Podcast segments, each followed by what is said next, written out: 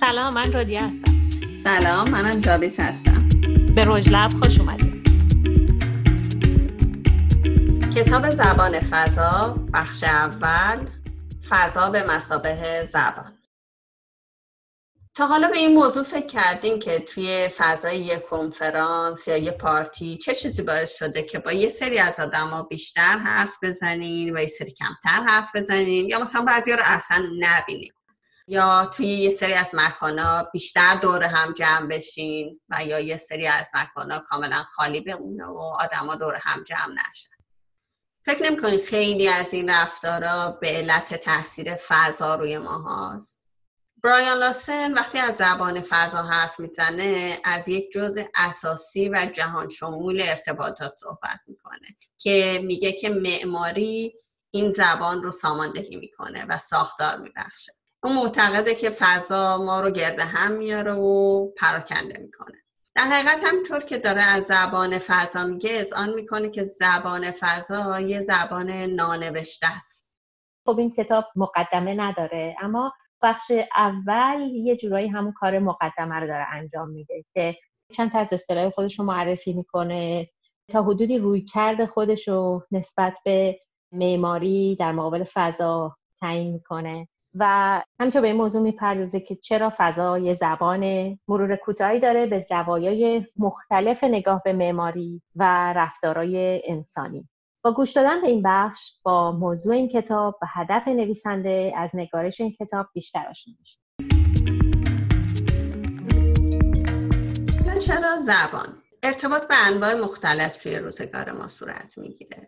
ایمیل، تلفن، نامه، فکس و خب خیلی چیزایی دیگه. ولی می‌دونیم که اگه خبر بعدی رو مثلا بخوایم به کسی بدیم حتما از ارتباط رو در رو استفاده می‌کنیم. خب این کلمه رو در رو چه چیز رو تو ذهن ما نقش میبنده؟ دو نفر که روبروی هم نشستن و دارن حرف می‌زنن. احتمالا ما به این فکر می‌کنیم که این دو نفر کجا نشستن؟ مثلا توی پارک توی خونه توی پذیرایی یا حالا هر جای دیگه که تو ذهنمون هست. ما می‌تونیم بگیم که این ارتباط در حقیقت داره توی فضا صورت می‌گیره. ما داریم اون فضا رو تصور می‌کنیم که نوع ارتباط فضا رو برای ما تصویر می‌کنه. همین که میگیم ارتباط رو در رو مثلا نمیگیم ارتباط پشت به پشت. فضای گفتگوی دو تا آدم رو تصور می‌کنیم که توی فضای نشستن دارن به صورتهایی هم نگاه می‌کنن و حرف می‌زنن. همه مدل های ارتباط توی فضا صورت می‌گیره و کلمه ارتباط رو در رو به ما نحوه استفاده از اون فضا رو نشون میده. متاسفانه اینها اطلاعات خیلی پایه‌ای و مقدماتی هستن که خیلی وقتا فراموش میشن. البته همه رفتارها توی فضا شامل مکالمه نیست اما بیشتر اونا مکالمه است توی شکلهای مختلف. ما توی طول زندگیمون خیلی بیشتر از طریق فضا حرف می‌زنیم تا از طریق زبان. مثلا وقتی وارد یه اتاق میشیم قبل از اینکه بخوایم صحبت کنیم بقیه این زبان رو که همون زبان فضاست می‌خونن. ما چی پوشیدیم چطور را میریم حالت چهرهمون چطوریه کجا رو بر نشستن انتخاب می‌کنیم یا آدما چجوری دارن به ما نگاه می‌کنن. پس ما از زبان فضا برای مقاصد مختلف استفاده می‌کنیم. ما با زبان فضا حضور فردی و جمعی خودمون رو بیان می‌کنیم. ارزش ها و سبکایی که دوست داریم و بهشون وفاداریم یا ازشون بری هستیم رو اعلام می‌کنیم. احساساتمون رو نشون میدیم. یا اینکه آدما رو توی فضا دور هم جمع می‌کنیم یا متفرقشون می‌کنیم. رفتارهای ما توی فضا چه هدفمند باشن؟ مثل ورزش کردن خرید کردن یا چیزای از این قبیل. چه غیر هدفمند باشن مثل وقتی که روی مبلم میدیم اینا همه توی فضا صورت می‌گیرن.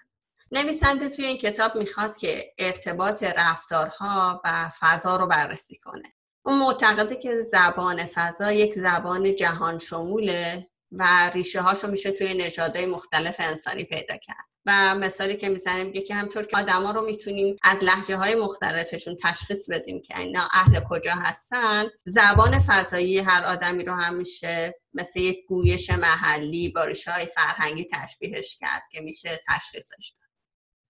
جابز من این مطلب رو خیلی ازش لذت بردم که میگه همونطور که زبان گفتاری ما لحجه داره زبان فضاییمون هم لحجه داره و این موضوع آدم وقتی خب به یک کشور دیگه میره کاملا متوجه میشه. گفتیم توی این بخش نویسنده میاد مواضع خودش رو به صورتی تبیین می‌کنه و یکی از این مواضعش در مقابل رویکردهای خیلی معمول توی تئوری های معماری و کتاب های معماری است که خیلی هم در موردشون خوندیم و احتمالا کسایی که توی این رشته هستن کاملا باش آشنایی دارن. میگه که خب در زمانه ما فضاهای مورد استفادهمون اکثرا توسط معمارا و طراح شهری یا طراح داخلی طراحی شدن. و اینا خب افراد حرفه‌ای هستن. اما در زمانهای گذشته و قبل از ظهور حرفه‌ایگری یا پروفشنالیسم طراحی و خلق فضاها بیشتر یک فرایند اجتماعی و منطقه‌ای بوده که در واقع جزی از یک فرهنگ کلیتر بوده. کاملا در هم تنیده بوده با فرهنگ اون منطقه. اما الان توی دنیای ما فضا به این مسئله اقتصادی تکنیکی و هنری تبدیل شده. و خب فکر می‌کنم مسئلهش اینه که داره میگه این زبان فضا حتی قبل از حرفه‌ایگری هم بوده و در واقع همیشه همه جوامع بهش واقف بودن و اینو به کار می‌گرفتن در معماریشون حالا خیلی از تئوریسین های طراحی و منتقده طوری از فضای معماری صحبت می‌کنن که انگار یه مفهوم کاملا انتظاییه به نظر نویسنده تاکید منتقدا بر روی فرم و تناسب، ریتم، رنگ و غیره فضای معماری رو در جایگاه یکی از هنرهای زیبا قرار میده که فقط یه عده قلیلی از تحصیل کرده ها و افراد خاص می‌تونن ازش اونطوری که باید لذت ببرن. و یه جوری انگار از دسترس عمومی رو خارج می‌کنه این زمینه فضا و معماری رو. یه جورایی این عقیده رو که هر ساختمانی معماری محسوب نمیشه به چالش می‌کشه. خب این یه نظر خیلی معمولیه که آدم جابجا در موردش میشنوه که هر ساختمانی لزوما معماری نیست. و میگه اگه این عقیده رو قبول کنیم فقط وقتی ساختمان معماری محسوب میشه که حائز سری خصوصیت مشترک با آثار هنری باشه. و البته خب اینجا هم به درستی میگه که تعریف هنر خیلی دقیق و واضح نیست ولی میشه گفت که وجه ممیزی اثر هنری از صنعت صرف عامل بیانگریه. حالا ممکنه شما با این نظر موافق نباشین ولی حتی اگرم با نظر نویسنده در این بخش موافق نباشین به نظر من بقیه کتاب و مطالب کتاب رو زیر سوال نمی‌بره و کاملا مجزا از این بحثه بعدش هم چند تا نقل قول میاره از نظریه پردازه مشهور مثل نلسون گودمن که میگه یه ساختمونی اثر هنریه. فقط تا جایی که به انهای مختلف بتونه دلالت کنه معنی داشته باشه ارجا بده و نماد پردازی کنه. خب میشه وارد این بحث شد که معماری سیستم نماد و نشانه است. همونطور که معماری پست مدرن خیلی تحلیل های مبتنی بر این روی کرد داشت که معماری رو میشه مثل متن خوند. میگه کتاب به این موضوع بیان ایده در معماری برای استفاده و کاربرش می‌پردازه ولی این موضوع اصلی کتاب نخواهد بود.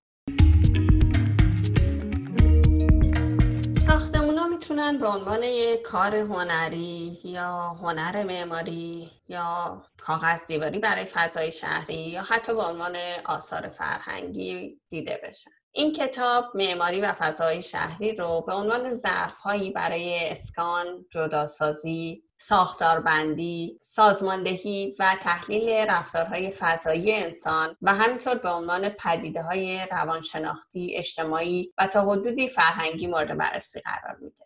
یکی از جذابیت های معماری اینه که معمارا ممکنه معماری رو از زوایای مختلف ببینن. مثلا پیوجن در سال 1841 ادعا می‌کنه که معماری جدید گوتیکش تنها معماری واقعی مسیحیه. یا گروپیوس توی سال 1935 و جیمز استرلینگ اعتقاد عمیقی به درستی اخلاقی راهشون داشتن. راه اونا تو همون زمان مدرنیست بود. البته وقتی که استرلینگ فوت کرد کارهای او رو به عنوان کارهای پست مدرن شناختن. این عجیب نیست که یه مطالعه تجربی نشون میده که معمارا در مورد معماری نظرات کاملا متفاوتی با بقیه انسان ها دارن. و البته یه خاصیت هم برای توسعه پیدا کردنه. و خب تو این کتاب هم قصد نداره که به اختلاف نظرها دامن بزنه. در واقع این کتاب رفتار ما رو توی فضا و معماری موجود در اون به عنوان بخشی از یک زبان حیاتی و اساسی توی ارتباطات انسانی مشاهده می‌کنه و ازش حرف می‌زنه. بنابراین توی این کتاب نه تنها به رابطه ما با معماری بلکه در نحوه وساطت معماری در روابط ما با دیگران هم می‌پردازه. نویسنده میگه که یک مکان توی بازدید های مختلف و زمان های مختلف ممکنه کاملا کرکتر متفاوتی رو از نظر بیننده داشته باشه. یه مثال تو داشتی رو دیا در این مورد از کتاب؟ این مثال نظرم رو جلب کرد به خصوص به خاطر اینکه الان در حال طراحی یه مدرسه ابتدایی هستیم و خیلی در مورد روانشناسی بچه ها حرف پیش اومد و اینجا هم نویسنده میگه که یه تحقیقی شده در مورد بچه خردسال و می‌بینن که خب در مرحله اولیه‌ای که اینا چه زیادشون میاد مکانها رو با افراد ارتباط میدن و از اون طریق مکانها رو به خاطر میسپارن. و یه کمی که بزرگتر میشن این مکانها رو با تجربه هاشون و با فعالیت هایی که اونجا داشتن یادشون میاد. و وقتی که به سنین بزرگسالی می‌رسن مسائل زیبایی شناسی هم براشون اهمیت پیدا آره جالبه که خودش این قسمت در مورد دریاچه ای حرف می‌زنه که توی خونه ویداییشه و میگه اول این دریاچه به نظر یه جایی می‌رسید برای شنا کردن. بعدا یه مکانی برای دیدن غروب آفتاب بود و به نظر جالب می‌رسید. و میگه که مسلما دانشمندای محیط زیست و اقتصاددانا و گروه های بومی که توی اون منطقه هستن ممکنه این دریاچه رو کاملا یه فضای متفاوتی ببینن از اون چیزی که اون داره می‌بینه. اینجا نویسنده تاکید می‌کنه که خود فضا خیلی مهمتر از مسائل تکنیکی زیبایی شناسی یا تفسیرهای معنای معماری هستن. خب هر که جلوتر بریم متوجه میشیم که منظور نویسنده از فضا چیه و میگه که فضاها ما رو به هم نزدیک می‌کنن هم می‌تونن ما رو از هم جدا بکنن. جابیز هم به این موضوع اشاره کرد در اول بخش که کارکردهای مختلفی می‌تونن داشته باشن. بنابراین خیلی نقش مهمی در چگونگی روابط ما دارن. فضا نقش خیلی مهمی در اساسی ترین و جهان ترین فرم ارتباط داره که اونم زبان انسانی فضاه که با اینکه تفاوت‌های منطقه‌ای می‌تونه داشته باشه همونطور که گفتیم خب انگار که مثلا لحجه های فضایی وجود داره. اما هر جا و هر وقت که آدما در کنار هم جمع میشن و در نقطه از جهان سکونت می‌کنن این زبان قابل تشخیصه. اینجا هم باز تاکید می‌کنه که معماری فضاها رو برای ما سازماندهی و ساختاربندی می‌کنه. و فضای داخلی و اشیایشون می‌تونن هم کار ما رو راحتتر بکنن و هم کاربرد بازدارنده داشته باشن. از طریق نحوهی که این زبان رو به کار می‌گیرن. حالا خب مواردش هم بیشماره که جلوتر بهشون برمیخوریم.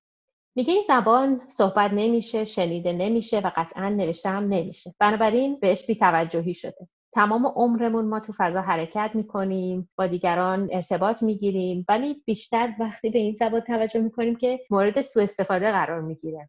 مثلا تو صف وایستادیم ولی یه نفر میاد می‌زنه تو صف. که خب این خیلی اعصابمون رو خورد می‌کنه و اینجا نویسنده میگه این بیشتر شبیه ناسزای فضاییه. تا حالا خیلی به اصطلاح جالبی برخوردیم. یکی همون لحجه فضایی بود و حالا هم دیگه این به ناسزای فضایی رسیدیم. حالا بحث صف اومد میگه توی فضایی که صف باید تشکیل بشه میله هایی رو قرار میدن با تناب که این محدوده صف مشخص بکنه. و به گونه ای این زبان فضایی رو به ما یادآوری بکنه که چه رفتاری باید در فضای مورد اشاره داشته باشیم. از مثالای دیگرش اینه که خب وقتی با هم صحبت می‌کنیم فضای بینمون یه بخشی از ارتباط رو تشکیل میده. اینکه مثلا فاصلمون چقدره و رفتارهای ما در حین حرف زدن اینا همه جزی از زبان فضای یکی از مثالهای دیگه ای که وقتی دیگران زبان فضا رو به درستی استفاده نمی‌کنن و ما عصبانی میشیم مثلا میگه که شما قراره جلسه ای رو مدیریت کنیم و وقتی وارد میشیم می‌بینید که خب یکی سرجاتون نشسته. این هم یه جوری باز سوء استفاده از زبان فضا یا اینکه همسایتون جلوی خونهتون پارک می‌کنه که باز این انگار تعدیب قلمرو خونه و فضای شما. به نظر می‌رسه معمارای بزرگ کاملا به خوندن این زبان فضا مسلط. همونقدر که زبان بدن برای یه بازیگر لازمه برای یک معمار هم دونستن زبان فضا لازم لاسن میگه که هرمان هرسبرگر معمار بزرگ هلندی آگاهی فوقالعاده ای از زبان فضا داشته که نه تنها توی ساختموناش بلکه از طریق نوشتار اون هم میشه دیدش. اون یه بار تو سال 1994 از علاقش به رمانای کاراگاهی برای لاسن حرف زده بوده و معمار رو به کاراگاه تشبیه کرده. میگه که کاراگاه همیشه در حال حل معماه که شخصیت مرتکب جرم و جنایت رو تشخیص بده. و توضیح میده که همه ما می‌دونیم که توی این رمانا کارگاه خیلی آگاهی بیشتری از ما نداره. مثلا همون چیزی که ما می‌بینیم و می‌بینه. همون چیزی که ما میشنویم و میشنوه. اما یاد گرفته که پشت رفتار و انگیزه ها و کلمه ها رو بخونه. و همطور که هرمان هرتسبرگر میگه معمار هم باید تماشا کنه که مردم چیکار می‌کنن و پشت رفتاراشون رو بتونه درک کنه و انگیزه هاشون رو بتونه ببینه. خب سالی که صحبت هرمان هرتزبرگر شد خوب اینو اشاره بکنیم که این یکی از معمارایی که توی این کتاب زیاد ازش صحبت میشه. یه معمار ساختارگرای هلندی بوده و اعتقادش این بوده که این کار معمار و نقش معمار نیست که بیاد اون راه حل نهایی رو به کاربر ارائه بده و در واقع اون کاربره که میاد فضا رو برای خودش تعریف می‌کنه. یعنی کار معمار اینه که یه فریم یا یه ظرفی رو برای کاربر فراهم بکنه. متاسفانه با وجود اینکه از کاربر زیاد صحبت میشه و تاثیرش توی فضای معماری. اغلب معمارا به گفته نویسنده به ساختمونا علاقه دارن اما به کاربران اونا نمی‌پردازن. نویسنده میگه که چند وقته که مجلات معماری حتی افراد رو توی عکس هم نشون نمیدن. و عکسای ژورنال معماری وقتی گرفته میشه که یه روز تعطیل و صبح زوده که کسی اونجا نیست. لاسن میگه که رفته رفته خودش توی تحصیلش متوجه شده که معماری عکسای زیبایی توی ژورنالا نیست وقتی که توی دوره لیسانسش بوده. بلکه دیدن ساختمونا در حال استفاده است. و همین باعث شده که برای دوره کارشناسی ارشد و دکتراش بره سراغ روانشناسی تا از مردم آگاهی بیشتری پیدا کنه. دقدقه اصلی نویسنده اینه که ما چیزایی رو که در زندگی روزمره می‌دونیم و هر روز باهاشون مواجهیم رفته رفته بعد از اینکه ای میشیم و وارد استودیوهای کاری خودمون میشیم شروع می‌کنیم به فراموش کردن. مثلا می‌دونیم که فضای مناسب چیه. بعد یه دفعه توی کار حرفه‌ایمون یه فضای نامناسب طراحی لاسن امیدواره که این کتاب به خواننده هاش کمک کنه که دانش زمینی روزمره خودشون رو با دانش مفهومی حرفه‌ای خودشون دوباره به هم متصل. این کتاب همونطوری که خصوصیات فیزیکی فضا رو مد نظر قرار میده ولی براش یه موضوع دیگه خیلی مهمتره و اون نه تنها رابطه انسان ها و فضاهاست بلکه نحوه که این فضاها روی روابط انسان ها با همدیگه تاثیر می‌ذارن. فضا روی رفتار ما تاثیر می‌ذاره ولی اینکه چطور با هم تعامل می‌کنیم هم باز یکی از تاثیرات دیگه فضایی برای انسان ها خیلی مهمه که دیگران در موردشون چه فکر می‌کنن یا چطور در رابطه با دیگران یا جمع تعریف میشن. اینکه فضاها چطور این روابط رو تسهیل می‌کنن یا بعضی وقتا از بعضی رفتارها جلوگیری می‌کنن موضوع این کتابه.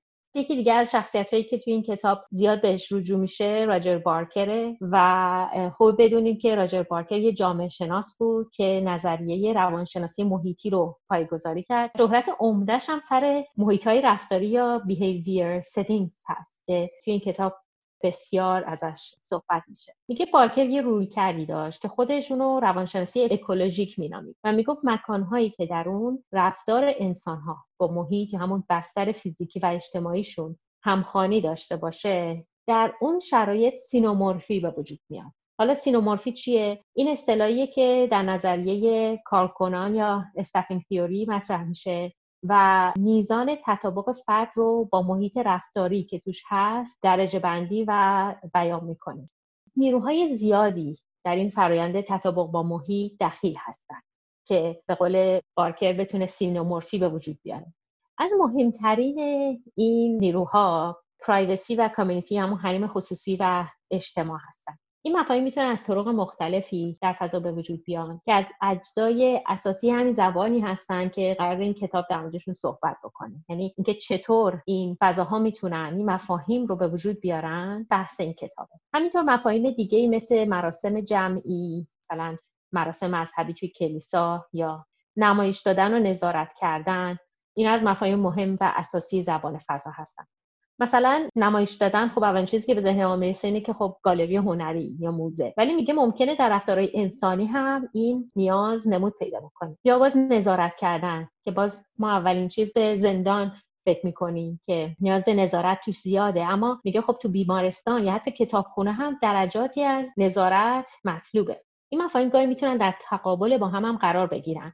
مطمئنا فضایی که کارش تسهیل نظارته نمی‌تونه حریم خصوصی خیلی خوبی به کار بر بده. و همینطور مفاهیمی هستن که دران واحد نمی‌تونن توی فضا به صورت برجسته هر دوشون وجود داشته باشن.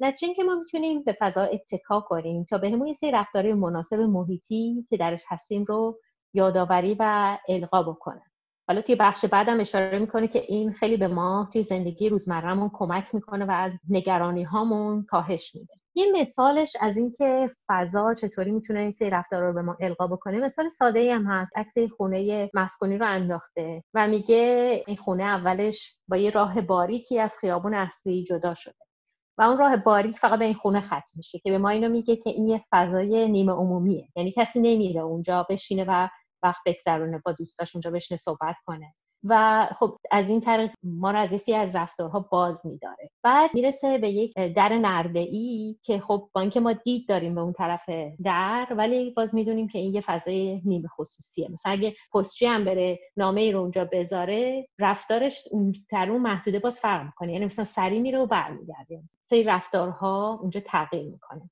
و بعدش هم که می‌رسه به فضای خصوصی خونه که خب کاملا دسترسیش محدوده. حالا میگه شاید فکر کنه این فضاها تلف شدن. اما این فضاها حالا در این مثال به خصوص به صورت نمادین انتقال رو از محدوده عمومی به خصوصی نشون میده و نشون دهنده تغییر مالکیت هست رو کنترل و همینطور رفتارهای مناسب اون فضا. و میگه معمار این خونه کارش رو از خیلی معمارای مشهور دنیا بهتر انجام میده حالا این کتاب چجوری کار می‌کنه؟ همه ما تجربه یک پارچه در مورد فضا داریم و برای درک بهتر ما باید اون رو تجزیه کنیم و اجزای تشکیل دهندش رو با توجه به ابعاد انسانی مشاهده و تحلیل کنیم. ما قبل از اینکه بتونیم در مورد عناصر عمیقتر زبان فضا بحث کنیم نویسنده توصیه می‌کنه که اول باید کمی خودمون رو بررسی کنیم بعد بفهمیم چه چیزی ما رو توی زندگی به جلو سوق میده انتظارات و خواسته های ما از فضا چیه. بعد ما می‌تونیم کشف کنیم که چطور ما فضا رو می‌بینیم و درک می‌کنیم. این کتاب راهکارهایی رو برای درک فضا ارائه میده و شیوه های عمل کرده اون رو بررسی می‌کنه. در مورد نقش فاصله در فضا نگرشمون نسبت به فضایی که به طور دائمی در اون ساکن هستیم و فضایی که ما رو احاطه کرده بحث می‌کنه. بعد از اون از این میگه که در چه شرایطی میشه رفتار مکانی انسان رو پیش بینی کرد و چطور رفتار و خصوصیات مکانی رو اندازه بگیریم تا بشه روابط بین اونا رو بررسی کنیم. یکی از نکات مثبت و جالب این کتاب اینه که آخر هر بخش رفرنس آورده که نگاه کردن به اونا خالی از لطف نیست. می‌تونیم به این رفرنس ها با خرید خود کتاب مراجعه کنیم. دقیقا ما همیشه تاکیدمون اینه که واقعا خوندن کتاب یه لذت دیگه ای داره. این پادکست ما هم بیشتر برای آشنایی با کتاب.